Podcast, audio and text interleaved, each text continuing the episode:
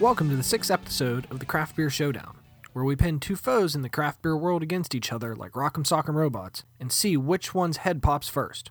In this episode, we'll take a look at a showdown that has been going on for literally more than 100 years, and was even written about in the first book about brewing. It's the battle of draft versus bottles. First, well, what is draft beer? Well, draft beer as we know today is when pressurized beer flows from a draft faucet when a draft handle is pulled. This basic idea started in 1785 with Joseph Bramah's patent on the beer engine. This originally was used to pump beer out of wooden casks. The beer would be pumped, each pump drawing beer from the cask, out of the faucet and into the glass. This is how the term draft came into being. The original spelling of draft was D R A U G H T, but was generally still pronounced as draft. In the early 20th century, the standard beer engine began to be replaced with serving from pressurized vessels. These were earlier versions of the kegs that we know today. With pressurized containers come artificial carbonation. CO2 was pumped into the pressure vessel to force carbonate the beer, and then a lower pressure level was used to keep the beer fresh, pressurized, and keep constant headspace in the keg. The first artificially carbonated beer was on record being Red Barrel in 1936 in the United Kingdom. This led to the battle between forced carbonated beer and real ale, beer that's still served in casks and drawn with the traditional beer engine. There's an entire episode in that fact alone, but more on that another time. The standard keg used today is called a half barrel, which holds 15 and a half gallons of beer. Depending on the beer being kegged, they can go as small as 1 to 5 gallons. Kegs today are a very standardized system, with standard fittings and sizes for the most part. This helps their widespread use. Some European beers have different fittings that align with their standards, but for the most part, it's a very standardized system. What was started as a novelty really now has become the backbone of many bars and breweries, which can literally have a hundred or more taps if the bar chooses to. So that's the very basics of draft beer. So let's look at some of the positives of it. Well, the first and probably best positive here is that kegs are great for beer. They block out light 100%, and they create a great seal, keeping air out and the beer in. This makes them much easier to handle than a bottle.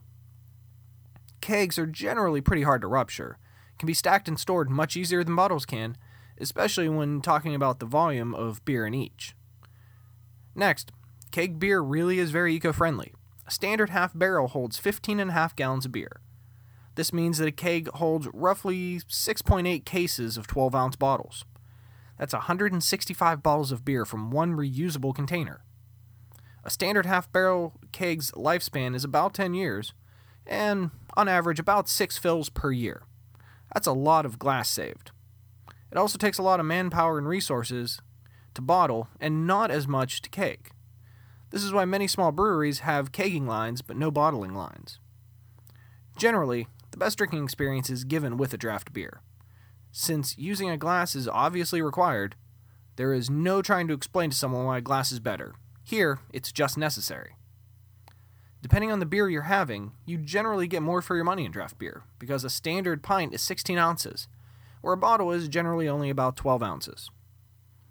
So now that you know the positives, let's check out some negatives. Well, the biggest negative worth mentioning for draft beer is the draft lines can get dirty. If the bar doesn't clean their lines as they should, which is generally once a week, the lines can grow bacteria and other bad things in them, causing off flavors and aromas in beer when it's served. Clean lines are a very important factor in getting a good draft beer. A beer could be perfect from the brewery and be totally ruined by a dirty draft line.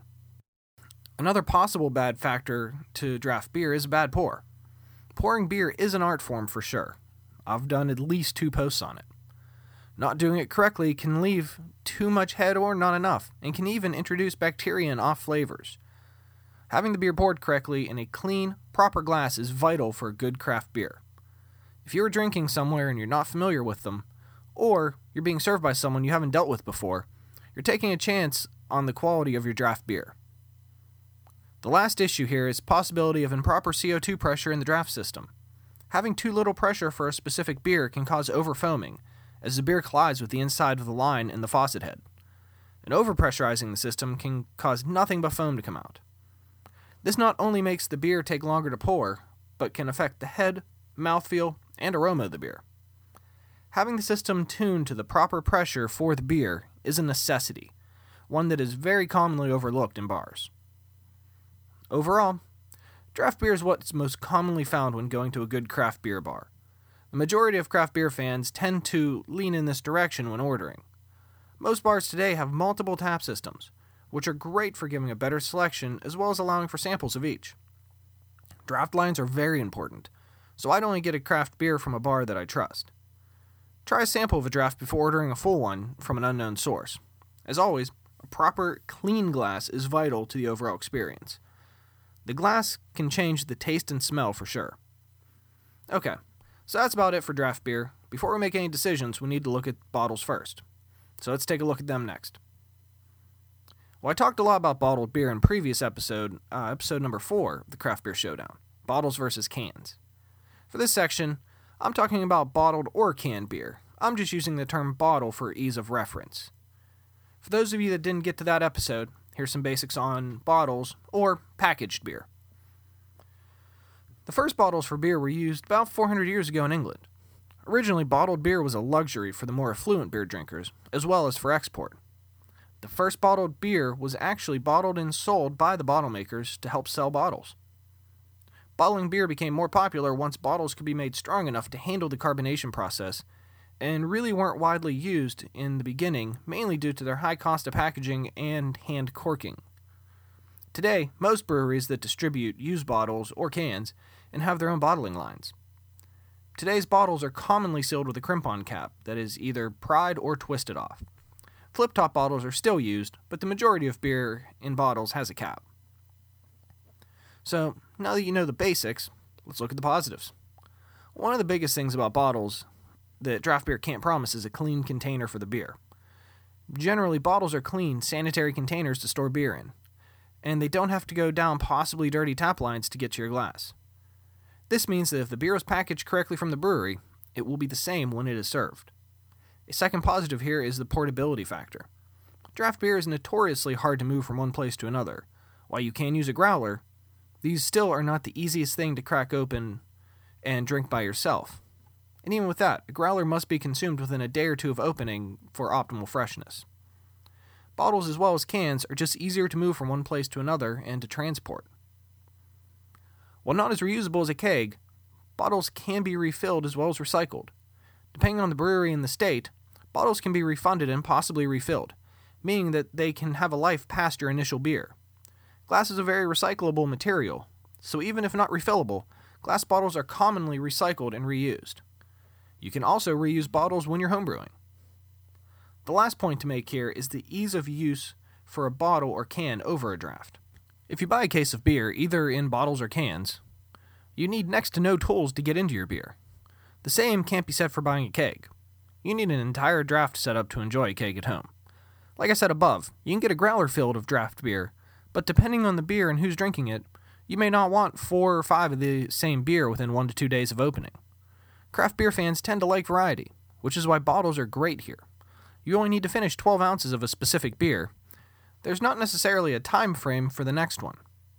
It's a lot easier to store multiple bottles in your fridge as well. With this, there is the overall beer experience factor in bringing beer home. A growler of beer is technically beer poured twice. It's poured from the tap into the growler, then from the growler to your glass. This does affect head, retention, and carbonation. The bottle will be better for the home experience.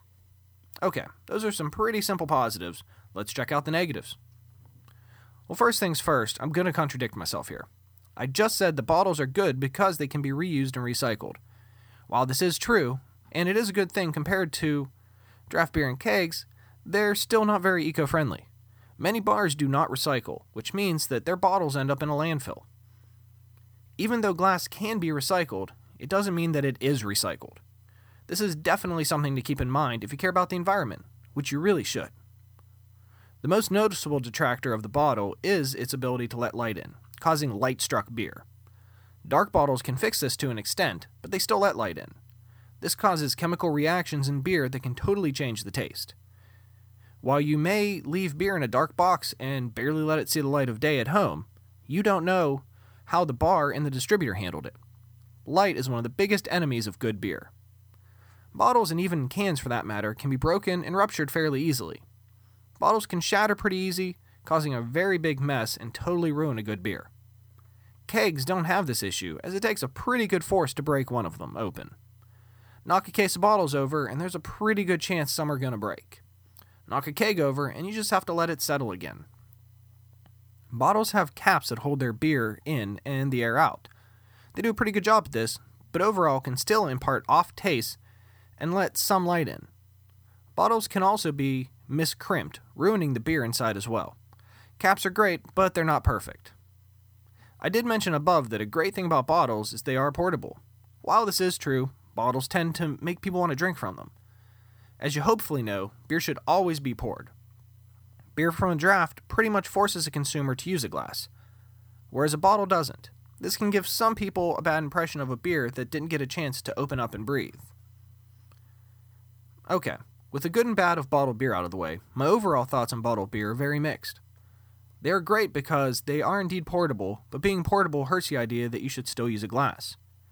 Their portability does lend itself nicely to taking beer home, and no extra equipment past a bottle opener is needed when you do it. As a consumer, you can age beer in a bottle, but definitely not if you bring it home in a growler. Bottles can definitely be hurt by light, which is their biggest weakness, along with being difficult to stack, store, and ship. The fact that you don't need to rely on the bar keeping their lines clean to know you're getting a good beer is a huge plus to bottles. Bad draft lines can kill a beer, so it being sealed in a bottle can be a real lifesaver. I do love the fact that you can have beer in 12 ounce servings instead of the standard pint that you get with draft beer. This is a plus for me because I like to have a few different beers each time I go out, and the 12 ounce serving generally lets me have one more beer. Okay, positive and negatives of each out of the way. The winner here is draft beer. Why is it the winner? Well, honestly, I don't think there is a solid knockout winner in the showdown. I think both racked up about the same number of points in each category. I gave it to draft beer here because if I'm in a bar that I trust to take care of the draft system and have the choice between a draft and a bottle of the same beer, I always go for the draft. I do feel that pouring the beer correctly from the draft faucet helps the beer to open up and release volatiles that give the proper aroma. Poured correctly into the proper glass, a draft beer is hard to beat. Now, the biggest reason I almost gave it to the bottle here is the ability to take home and age beer with bottles. It's really hard to age a draft once it's been poured. You can age a whole keg, but you really can't age a growler. I didn't count this in my decision because I looked at its best beer experience showdown, and I feel that a proper draft wins over the bottle every time. When you start adding variables like draft lines and light struck bottles, the decision does get harder. In a perfect world, I really like draft beer more. I'm also a very big proponent of creating as little waste as I can while enjoying the things I love. Draft beer uses a lot less resources to produce, ship, and consume than packaged beer does. There is no cardboard box, no glass bottle, no metal cap, no paper labels with a keg of beer. All those parts of a bottle quite often get thrown away into a landfill and not recycled at a bar. So the draft is a very eco friendly way of enjoying your beer. One last big positive that helped me with the winter is draft samples. I like to sample a few beers and even do a flight of smaller sized beers. And that is something you just can't do with a bottle. Once it's open, you're in it for the whole thing. Well, that's about it for episode 6 of the Craft Beer Showdown. This was a little bit more of a long one, so thanks for listening. If you enjoyed the show, please leave me a review on iTunes or Stitcher Radio. I'd really appreciate it. And if there's something you didn't enjoy, leave me a comment and tell me, and I'll make it better for the next show. Also, check out craftbeeracademy.com slash next show to vote on what my next topic will be. Just leave a comment on the page and the winner will get made. Make sure to vote, or I'll start doing dramatic readings of Full House episodes until a winning topic is chosen. So please vote. My Uncle Jesse impersonation is terrible. Well, thanks again for listening, and hit me up on craftbeeracademy.com for craft beer news, articles, and information to help everyone be beer smart. Until next time, cheers.